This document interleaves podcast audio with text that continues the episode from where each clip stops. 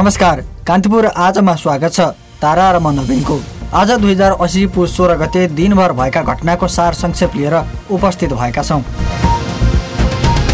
अङ्ग्रेजी नयाँ वर्ष सन् दुई हजार चौबिस आजदेखि सुरु भयो। जिजस क्राइस्टको जन्म भएको वर्षदेखि पादरी ग्रेगोरियनले सुरु गरेकाले यसलाई ग्रेगोरियन पात्रो अनुसारको नयाँ वर्षको रूपमा मनाउने प्रचलन छ। अङ्ग्रेजी नयाँ वर्ष दुई हजार चौबिसलाई हर्षोल्लासका साथ विश्वभर स्वागत गरियो। यसैबीच मेरो सानो मेरो पहिचान राष्ट्रिय पोसाक संरक्षण अभियान भन्ने नारासहित नेपालमा आजै राष्ट्रिय टोपी दिवस पनि मनाइयो। मुलुकमा पश्चिमा संस्कृतिको प्रभाव बढ्दै गएको भन्दै केही युवाको अगुवाईमा दुई हजार सत्तरी सालदेखि हरेक वर्षको जनवरी एकलाई टोपी दिवस र पौष सोह्र गतेलाई राष्ट्रिय पोसाक दिवसको रूपमा मनाउन सुरु गरिएको थियो।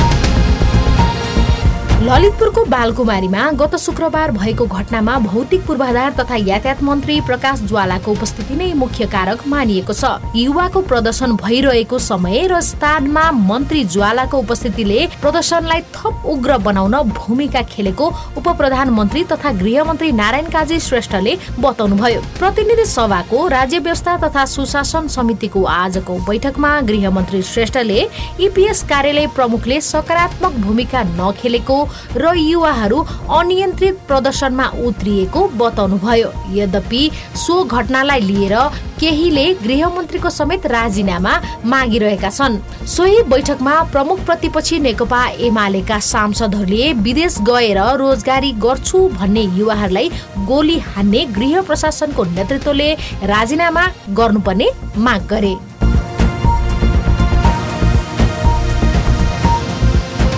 ससाना विषयबाटै सुधारको थालनी गर्ने भन्दै मन्त्री परिषदले खाजा खर्च कटौती गर्ने निर्णय गरेको छ। खाजा बापत प्रत्येक मन्त्री परिषद बैठकमा करिब साठी हजार रुपियाँ खर्च हुने गरेको थियो। वर्षमा एक सय भन्दा बढी मन्त्री परिषद बैठक हुने गरेका छन्।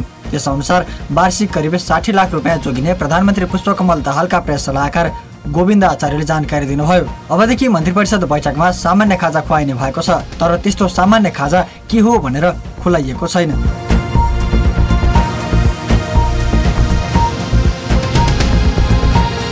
सरकारको एकीकृत डेटा सेन्टरमा भएको DDoS distributed denial of service attack आक्रमणका कारण सरकारी वेबसाइटहरू आज अवरुद्ध बने। आइतबारदेखि नै सरकारी वेबसाइटहरूमा अधिक ट्राफिक आएकाले साइटहरू बन्द हुन थालेको राष्ट्रिय सूचना प्रविधि केन्द्रले जनाएको छ। तमो लोसारका अवसरमा हिजो सार्वजनिक विदाका दिन त्यति मर्का नपरे पनि आज कार्यालय खुलेपछि पनि साइट चल्न सकेको छैन। डिडस भनेको वेबसाइटलाई प्रभावित पार्नका लागि साइटमा धेरै ट्राफिक ल्याउ हटाउन कसैले गर्ने आक्रमण हो। केन्द्रका प्रवक्ता प्रवीण चौहानका अनुसार विभिन्न वेबसाइट एवं साइबर सुरक्षाका लागि प्रयोग गरिने सुरक्षा साधनको लाइसेन्स नवीकरण हुन नसक्दा यस्ता आक्रमण ठेक्न गाह्रो परेको छ। सरकारले चालु आर्थिक वर्षको बजेट वक्तव्यमा राष्ट्रिय सूचना प्रविधि केन्द्र खारेजी र यसलाई सूचना प्रविधि विभागसँग गाभ्ने निर्णय गरेको थियो। सो निर्णयका कारण बजेट विहीन बनेको केन्द्र निष्क्रिय सरह रहँदा सरकारी सूचना प्रविधि प्रणाली भने जोखिममा परेका हुन्। गत वर्ष माघमा पनि सरकारको राष्ट्रिय सर्भरमा डिडस आक्रमण हुँदा सरकारी वेबसाइटहरू केही दिनसम्मै नचल्ने भएका थिए।